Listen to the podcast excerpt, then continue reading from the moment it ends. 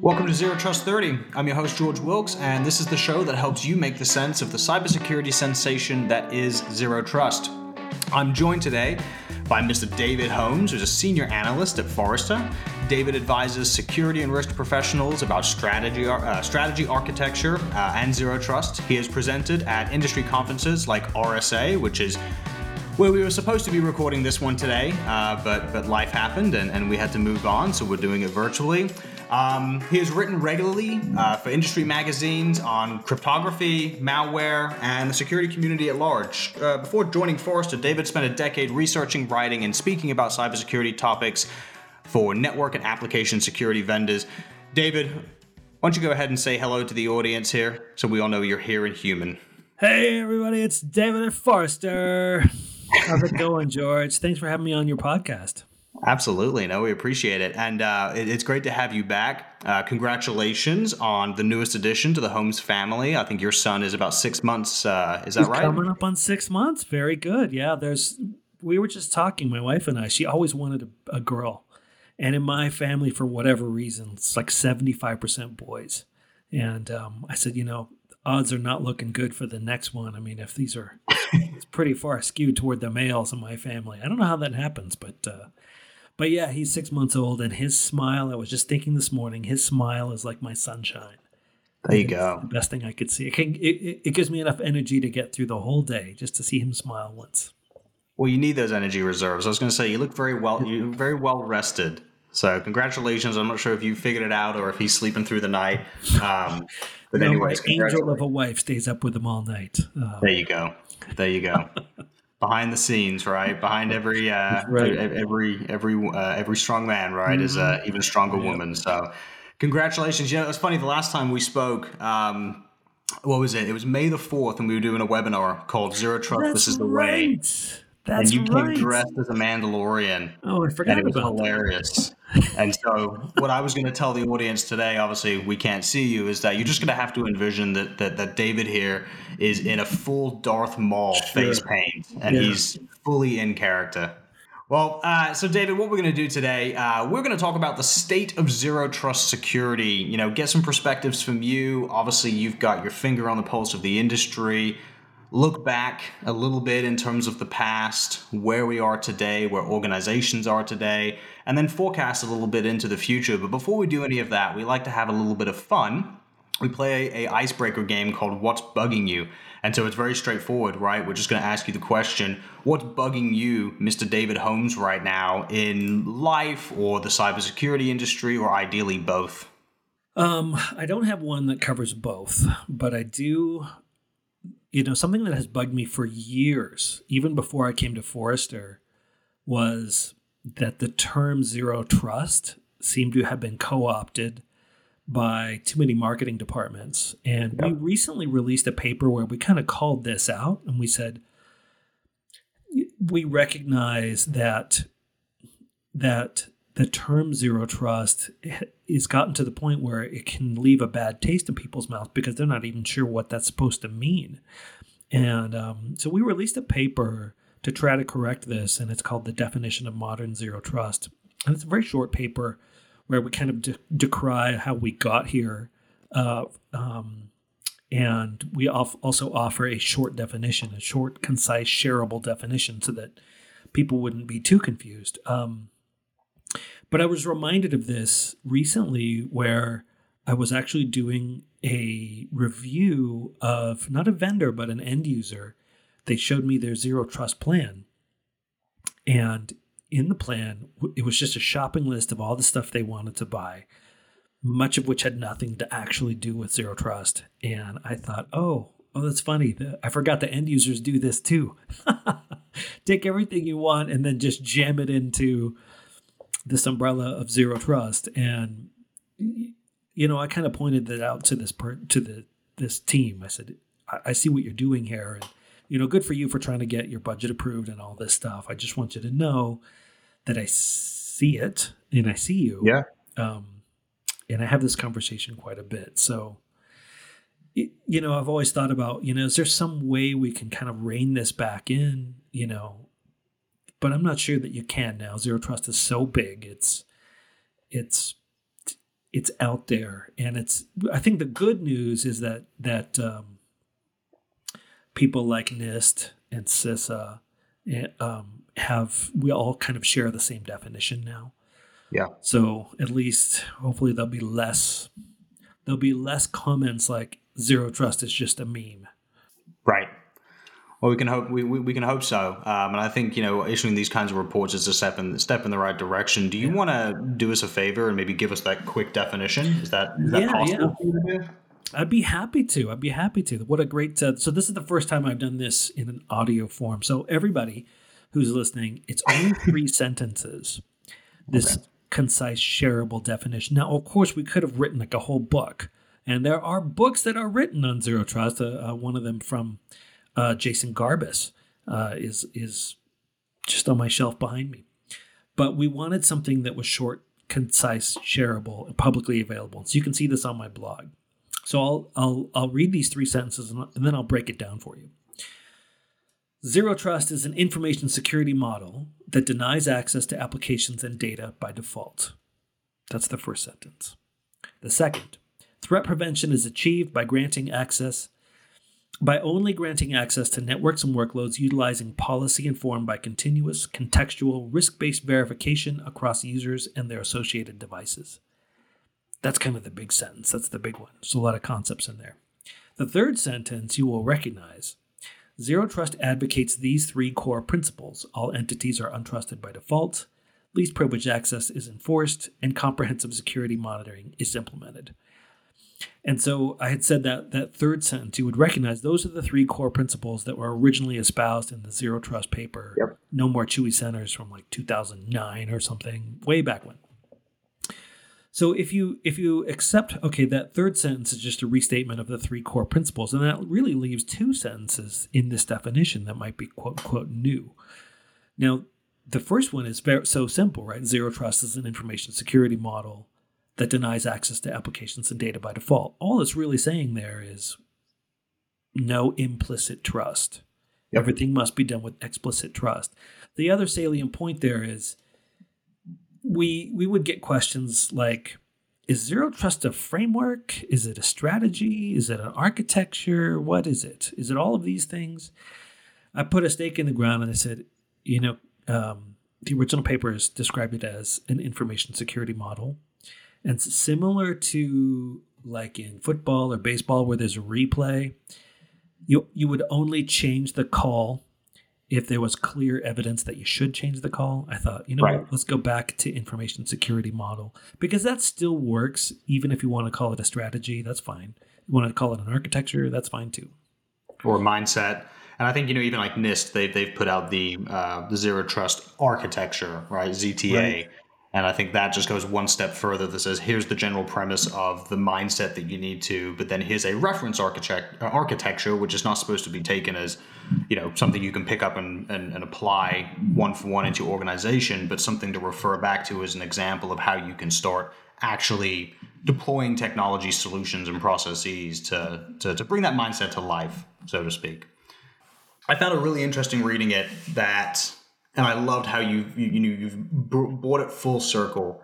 You know, the market could have taken it any which direction, and they have, and you brought it back to its to its origins, which I think is is the right thing to do. But then you've added a little bit of modern flair and context, mm-hmm. right? Mm-hmm. That wasn't available ten years ago when it was first authored. So kudos, very very well written, highly recommended.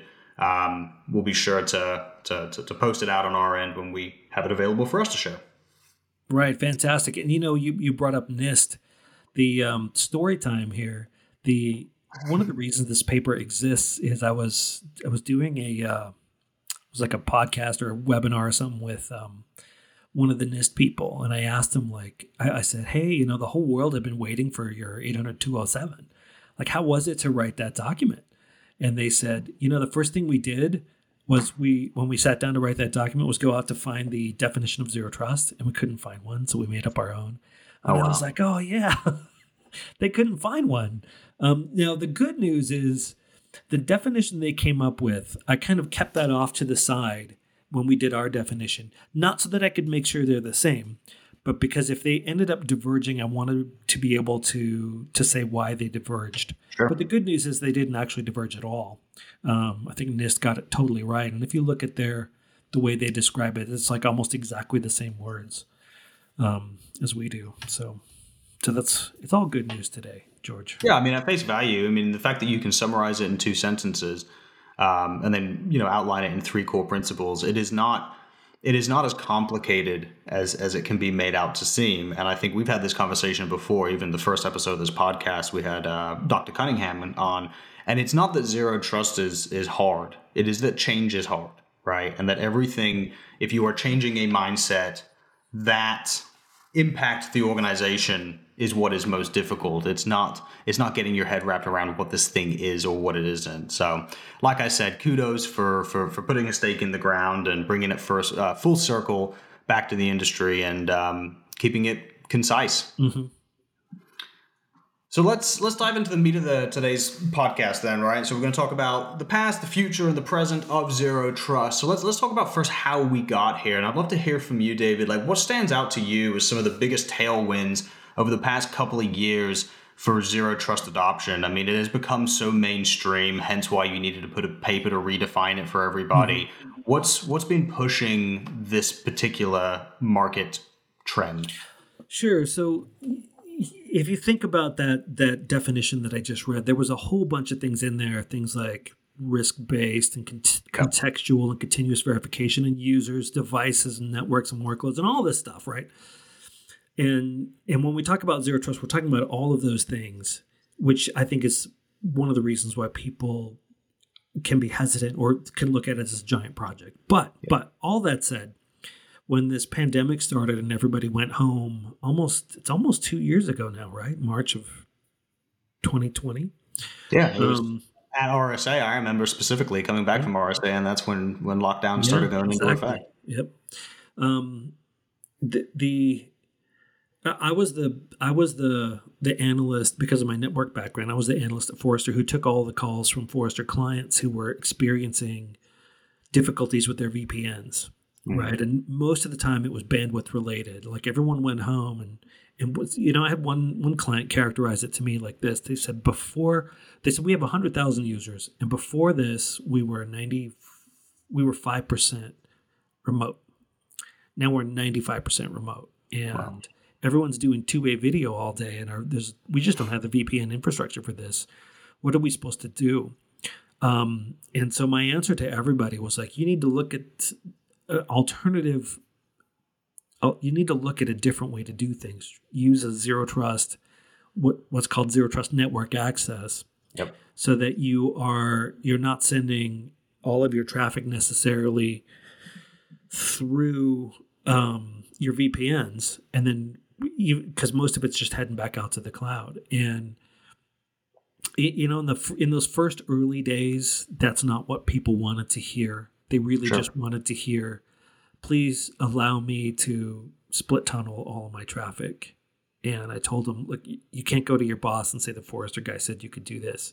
Um, I'm not going to tell you that. I am. T- I'm here to tell you the way out of this is is ZTNA for mm. access to the things that you need on prem, and then you and then figure out the other ways you're going to secure your remote user that don't involve you using a VPN. Um, and so in the early days, people weren't really excited to hear that, but but they came around pretty quickly. I'd say within two quarters, the conversations were much more about help us select somebody.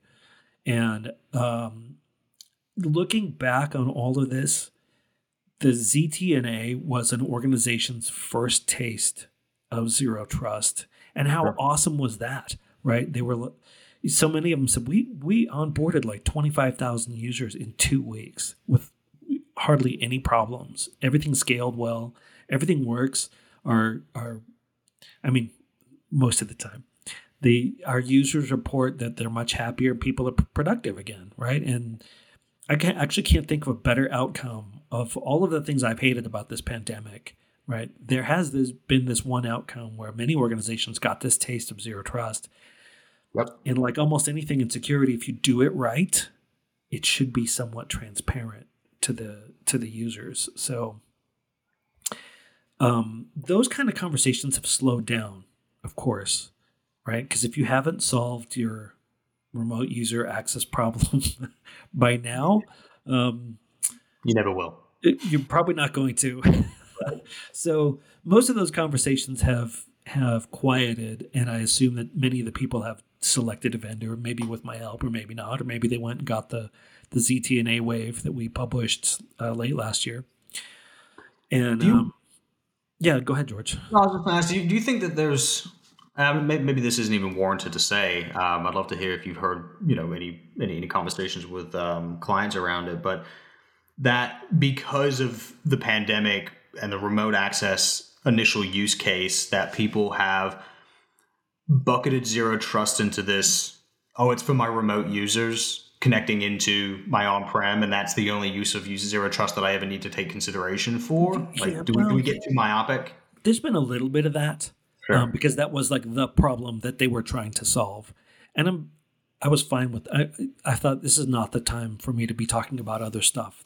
Of course, you know, hard problems to solve. Like, let's get this one problem solved. So, whether you know, if you're asking, is that how people are going to view it going forward? Maybe. Mm-hmm. Uh, there's been a few times where I could I could tell the person that pigeonholed it in that way.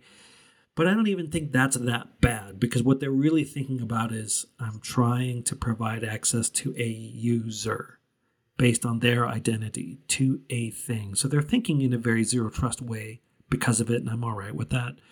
But to answer your larger question, the answer is no, no not really. Um, most of the conversations I'm having today, like right now, are back to how do we do zero trust for all the other stuff? Now that we got the remote users kind of figured out you know what should i be doing for segmenting my network or uh, yeah. et cetera et cetera. So we're getting i don't know how that leads into your uh, podcast sandwich that you were talking about with the path drivers and the what's happening now what's happening i think it, i think it fits perfectly fine. I mean you know what you just laid out there is where people were vpn replacement you know coerced by the pandemic.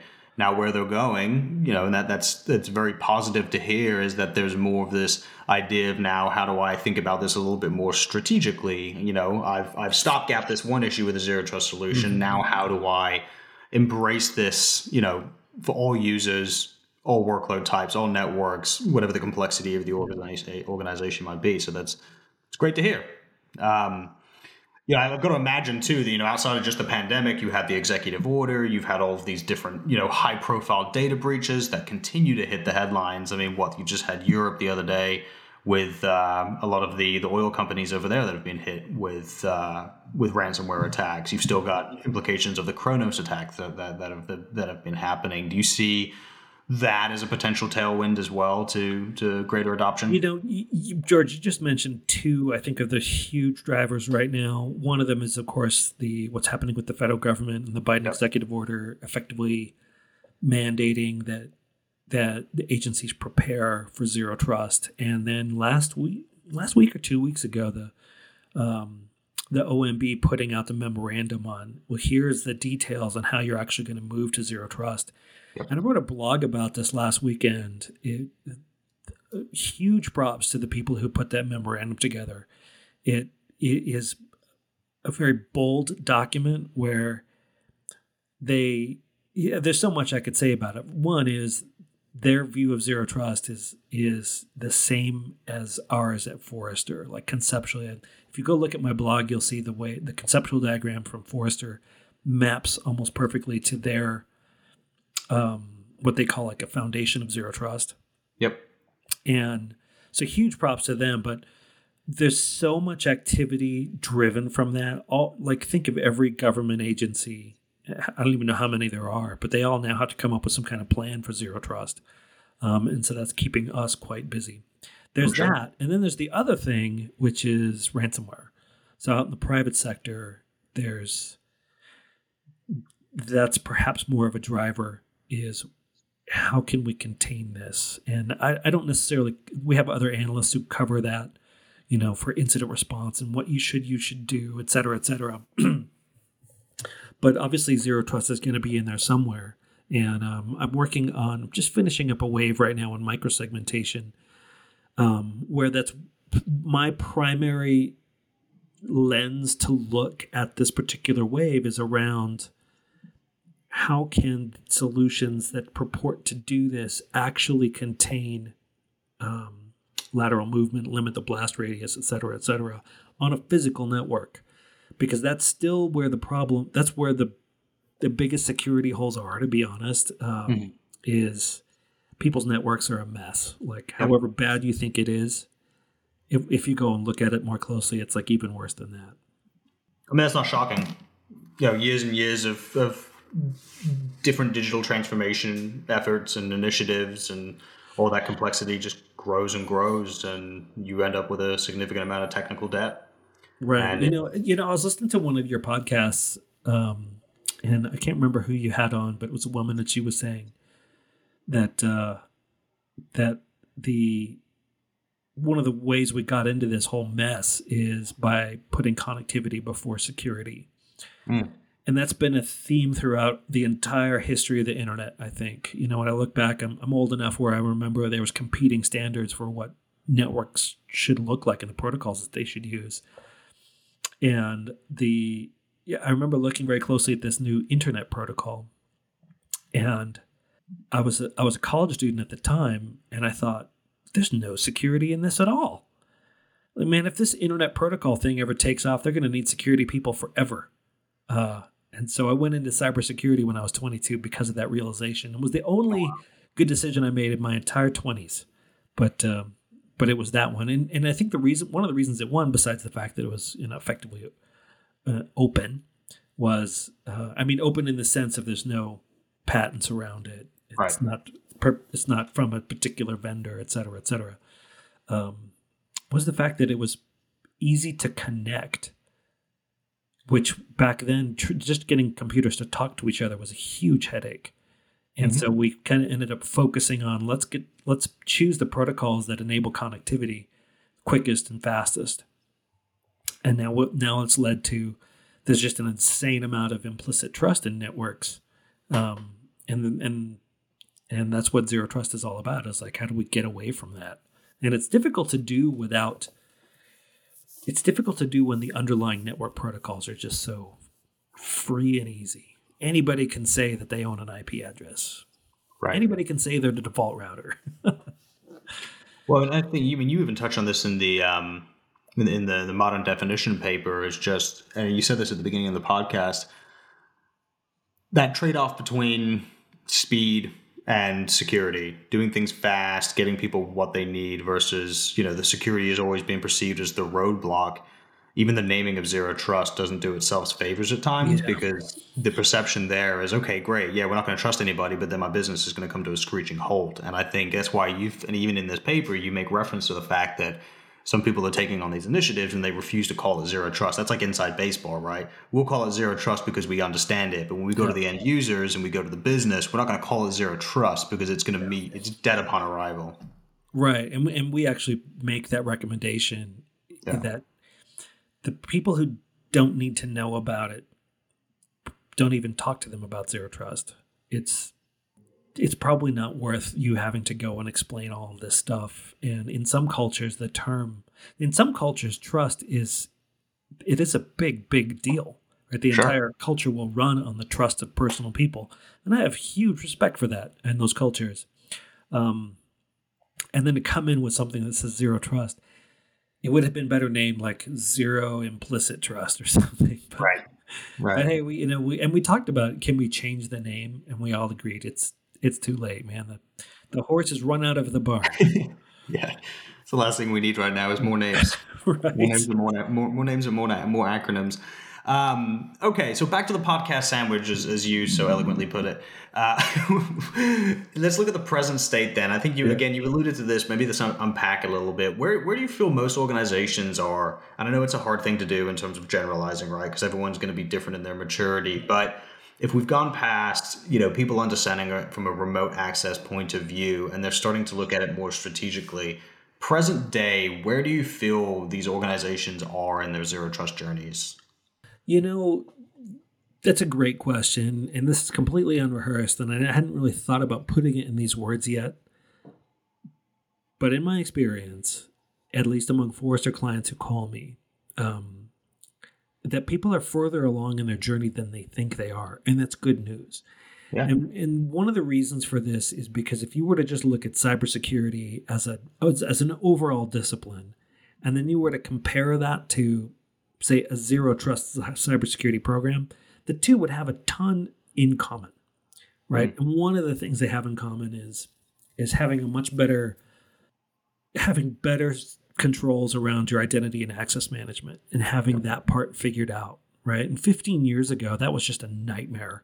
You you you had identities all over the place, right? I remember at work I would have to log into like 15 different systems, you know, and they'd be usually the same username, Yeah. thank- goodness, but sometimes it'd be different. But it'd be 15 different passwords. You know, all all of whom had different password policies, so you couldn't even synchronize the same password. It was a nightmare. Um, and we've gotten we've gotten away from that in the fif- 15 years to the point where nobody even really thinks about it anymore, right?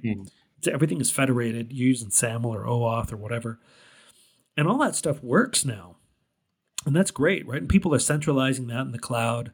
Um, uh, you know, either syncing their Active Directory up to Azure or hosting it all up there. The, but the important point is we now have the ability to have centralized identity stores and then to chain everything off of that, right?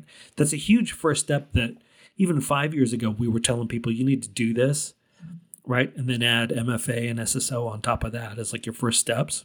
You Yeah. don't even have to say that anymore. Like that's done That's for awesome. most of the organizations that we talk to. And once you get that far, you're actually pretty far down the path. Right now, you're just talking about, you know, if we're somewhat mature, like if we're a two out of five or a three out of five on that, wh- what's the next thing? You shouldn't. We, we don't recommend that you're trying to get to a five, you know, No. the Carnegie Mellon Maturity Index on unnecessarily anything, right? It, you get more bang for your buck if you go go for straight threes across the board, um, and maybe fours in some places where you need it. Right. So once you have that that identity and access management part down, then you could start doing things like ZTNA, Yeah. right? Um, so people are a lot further along than they think they are. the The hard part, in my opinion, is again the network, just a vast wasteland of. I don't even know what I have in there. You know, I don't even know how many printers I have and which ones are vulnerable to what and who can they talk to and all this stuff. That's still the hard part. So, does that answer your question, George?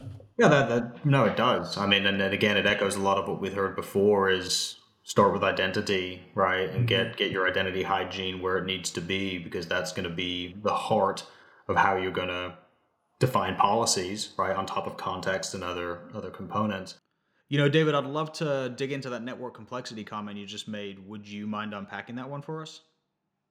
So, you know, prior to last year, in our advisories and working with clients, we would have to kind of help them prepare. Okay, you're going to have to go and sell this difficult network zero trust package to your execs or the board or who, whoever's holding the budget. Um, and it's a tough sale, right? And there's there's a great quote out there. I think it was a tweet from the accidental CISO or somebody who said, uh, "Network segmentation projects are where CISOs go to die."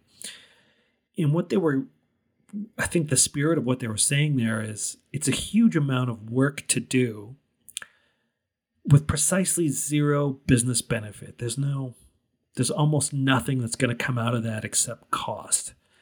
You're right, better security, but that in itself is not a business driver, right? As much as as much as you want to write it as such. The, the the difference there is with ZTNA, right? Hey, my workers can't work. We're losing money by the minute. Give me a solution that that gets people's productivity back. There's your business driver, right? That's, that w- that was one of the things that was so fun about doing ZTNA research was like, hey, re-enable the workforce. Let's get everybody working in a new way and working better, and then you, you're back to making money. Segmenting the network is not like that. It's you know, you're not going to see just met you know, uh, business cases naturally drop out of that. So we used to have, we used to try to work with people, and here's how to here's how you have to sell that. But we don't have to do that anymore. Partly because two things. One is the the Biden executive order. Yep. I was working with a government agency recently, and I started to go into that spiel. All right, let's get let's make sure that we carve out some time on how to sell this. They're like, we don't have to sell it. It's it's our our chain of command is telling us to do this, so we don't have to do that part. And I was like, oh, thank goodness, thank goodness, because um, that's the hard part. that, that's a hard part in itself. Um, so that so that's a good news. And then and then I mentioned earlier the, the threat of ransomware in the private sector um, is you know you could look at it as all right we do have to bolster things up because just segmenting for better security for its own sake well, that's great. Um, looking at at your competitors who might be all of a sudden forced to pay millions of dollars and thinking is this going to happen to us? Or maybe more maybe more proactively when is this going to happen to us and what's going to happen when it does? Yeah. So we'd have to sell a little bit less of that now but it's still a problem.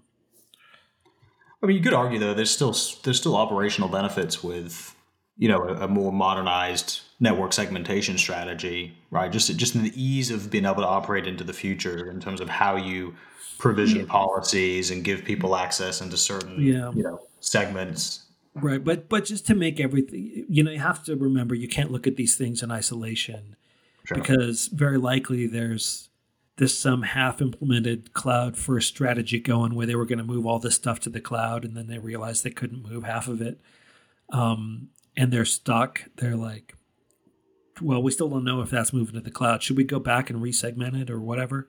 We don't know. We put that decision off until the new CTO comes in next year or whatever.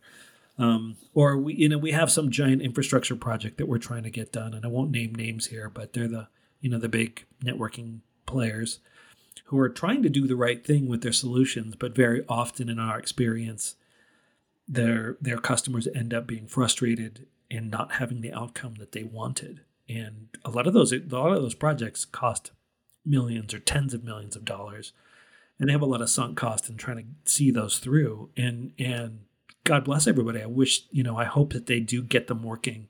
You know with intent driven networking and all this stuff that ultimately would be zero trusty if it worked. It's just been such a challenge for those people. And so you walk into those environments where you have these conflicting, really large thematic things happening in the background, like cloud strategies and you know we're trying to do software defined everything um, right. and then you and then you say now let's do this other thing. It's it's a, that that part's a tough sell too. So what's the what's the guidance then you would give to an organization in a situation like that you know?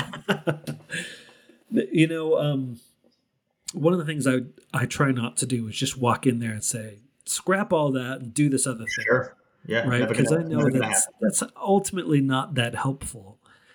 And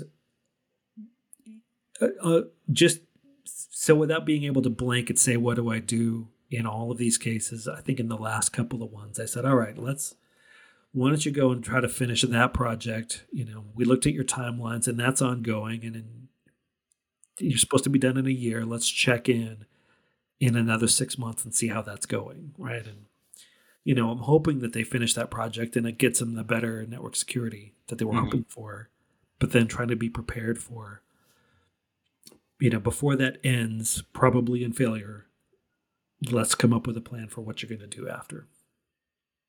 The network is still the hard part.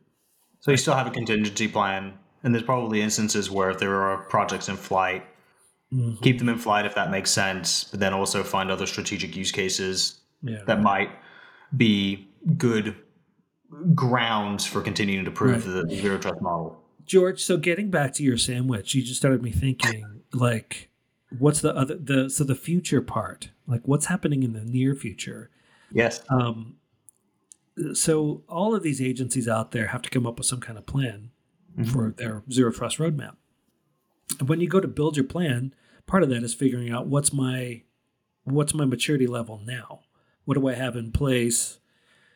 Um let me do an assessment so I think there's going to be a ton of assessments out there, and and there's different assessment models to use. So, for example, I, I designed the one we use here at Forrester based on the work of other analysts. Let me be clear. I mostly just put it together. Let's put it that way. I collected the shared brilliance of the other analysts at Forrester and put together a maturity assessment around zero trust. But I noticed that CISA has come out with their own maturity assessment. Yep.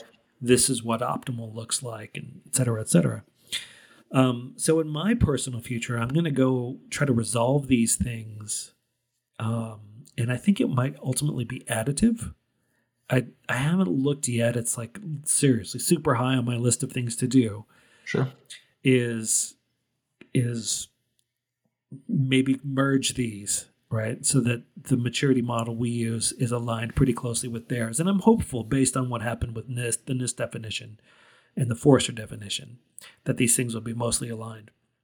So i think there's going to be a lot of activity and people go out there and figure out all right here's what my maturity levels are.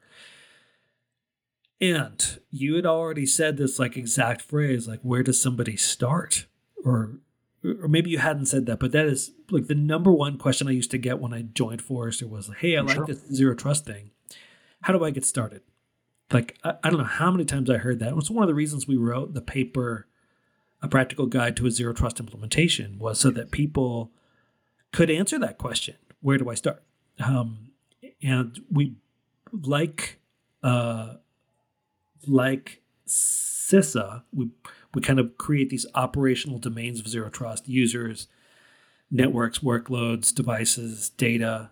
Um, and then we say measure your maturity in these things with regard to the zero trust principles and, and your overall maturity. And then if you do that, now you might have some some set of scores. Like I'm a three in, in identity right. and access management, but I'm only a one in endpoint security. I'm a one in workload security, and I'm a zero in data security. And then you can you can build your roadmap to try to get to threes and all of those in 10 quarters or something, whatever works for yeah. you. Yeah, um, or prioritizing whatever makes the most right. organization. You know, George, you know what the next right. most common question is? Is okay, after I do the identity access management, then what? What do I do right. next? Right. Um, we get that question all the time, and it becomes a little bit more uh, the, the advice becomes a little bit more bespoke at that point. It depends on your, you know, are you do you have a bunch of manufacturing plants? Are you financial? Like, are you, yeah. you know, what's your environment and your threat profile, etc. Um, but very often we recommend picks pick another good, quick, easy win. Because you know, if you're trying to do this whole program, you don't want to get mired in like the really tough stuff and then try to knock out you know for for for many organizations it might be workload security or devices or something like that where they can you'd have broad visibility across the organization. Everybody sees oh okay you know now we all have this we all have to do it this way. These people doing zero trust are they're making a difference right? And then ultimately what ends up happening is very likely you push the really hard stuff toward the end. And that's again it's the network well, and then hopefully, if you push the harder stuff to the end, if you're if you have the luxury of being able to do that, the more and more you get experience implementing zero trust in these different areas, mm-hmm. it actually will become easier in the long term, right? And then, depending, yeah. however, you know, again, I guess what I'm hearing from you is the network stuff is always going to be a it's always going to be the, the, biggest challenge. So, um, yeah, I, I didn't, I didn't come into this podcast thinking I was going to be saying that. I'm going to be harsh on the network the whole time, but it, it it just came out that way. Sorry. That's fine. You're being a realist. I do. I do want to just give you kudos and appreciate the fact that you know, as you're actively pushing out your your, your recommendations and your reports and things of that nature, like aligning it and looking at NIST and CISA, I think it's really smart and I think it's really helpful for the industry at large to be able to not have so many competing authorities saying different deviations of how to do this thing because that just creates chaos, right? So kudos to you for for doing that. Um, being cognizant of time here, I'd love to, to to just ask you if you have any parting thoughts for the audience as we've been talking about this. Like, is there any final final thoughts from from David Holmes? Yeah, final thoughts. Um, well, first, George, thank you for having me on and for not asking me any really hard questions. Um, I guess I didn't do my job very well then. the um the well the questions you asked are the stuff I I have to talk about all day long with people you know so you know happy to talk about this the, the you know part of the analyst job is predicting the future that's just And when we put out our research every year, we, when we go back and we look at what was the most popular research of the year, every year it's the predictions that we put out at the beginning of the year or or at the end of the, the previous year, right? Um, that's what people want. They want to know what do the analysts think are going to happen, and this has been a very very challenging time. This pandemic, like I don't think any of us saw it coming, right? Certainly nobody in the business world predicted this was going to happen, and then trying to chart our way through it while there have been some great successes, right? You could look at the success of cloud and the elasticity and the fact that so many people could work from home and that you can celebrate that. The, the, the question of what does the future look like now is very difficult to answer. And so I, I recently reached out to another analyst of ours. He, he lives here in Colorado, um, just about an hour from me. He covers the future of work. And I asked him, so what's the latest stats and and so this is November when I asked him, so a couple months ago, and he said in their survey, 65% of people said they want they wanted to work half time remote, two to three days remote per week. So just call it half time. At home. 10% said they're never going back to the office no matter what. Um, and then the last 25% said they expect it to go back to normal and that they would do nine to five in the office. But what that means is 75% of people are going to be at home half the time. Yep. Right. And so if everyone gets their wish, which kind of looks like that's going to happen, um, that means that everyone's cybersecurity strategy should take this into account. That if you're dealing with a bunch of knowledge workers, 75% of them are remote at any one time. Therefore, how you handle them must be they must be considered the first class citizen in your in your strategy and in the things you're going to put out there. And what that ultimately means is more more things like ZTNA, more cloud delivered security services. Um, and that's my that's my prediction for the future. But I've been so bad at predicting the future the last two years that uh, take that with a grain of salt.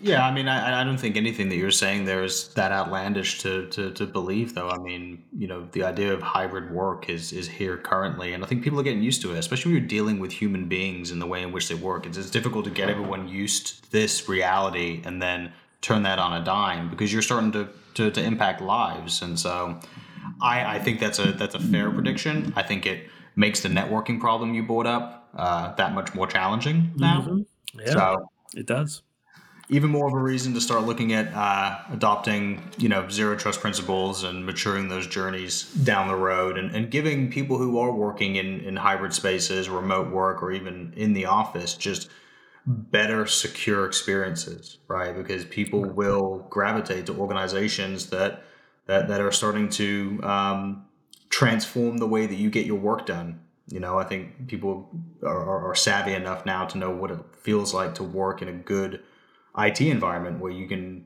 access the things that you need to access on a regular basis and do your job and not be constrained by constant choke points and failures and bandwidth mm-hmm. issues.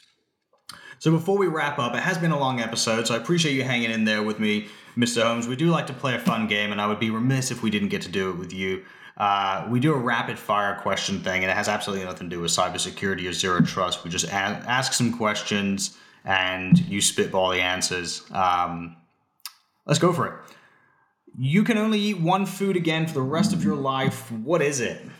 Oh, that's a good one. Um, taco salad. Taco salad.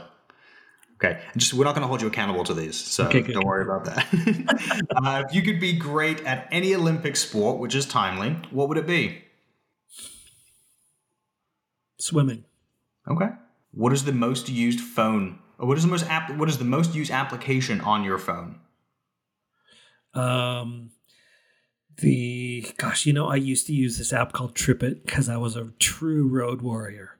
I mean, I was I was on the road. I'm not even kidding, like 200 days a year, and wow. so I this app called TripIt would. Uh, this is not an ad for TripIt. I am in no way compensated by them. um, um, it would tell me like, here's the next place you're going. Your your baggage is going to be at this carousel, etc. It was great. It was like having a um, Oh, that is cool. Somebody who knew what your immediate day looked like. Yeah, your concierge. I haven't used that in it's been two years. Oh yeah. So, so today it's like uh, it used to be Twitter, but it's just such a dumpster fire on Twitter. My goodness. Um, you know, I think when Twitter was invented, it was probably like, oh, great, we can see what everyone's thoughts are at any given time of day. And then it turns out that a lot of people have really poisonous thoughts all day. bad idea. Man, you don't need that in your life. Um, so, um, pro- you know, it's probably like email or something now. My screen time is too high. I like the I like the TripIt one. That was that was that was a good answer. I think that's a really interesting application. So. Yeah. Mr. Holmes, thank you so much. Really appreciate your time. And for the audience, thanks for listening to today's episode. You can find show notes and other episodes at appgate.com forward slash podcast. And if you're not yet a subscriber, please do subscribe wherever you listen to podcasts. This show is a production of Appgate. The opinions expressed in this podcast are solely those of the hosts and the guests and may not represent the views of their organization. I'm your host, George Wilkes, and you've been listening to Zero Trust 30. Bye, everyone. Thank you, David. That was good. That was good. That was very natural and fun. Good.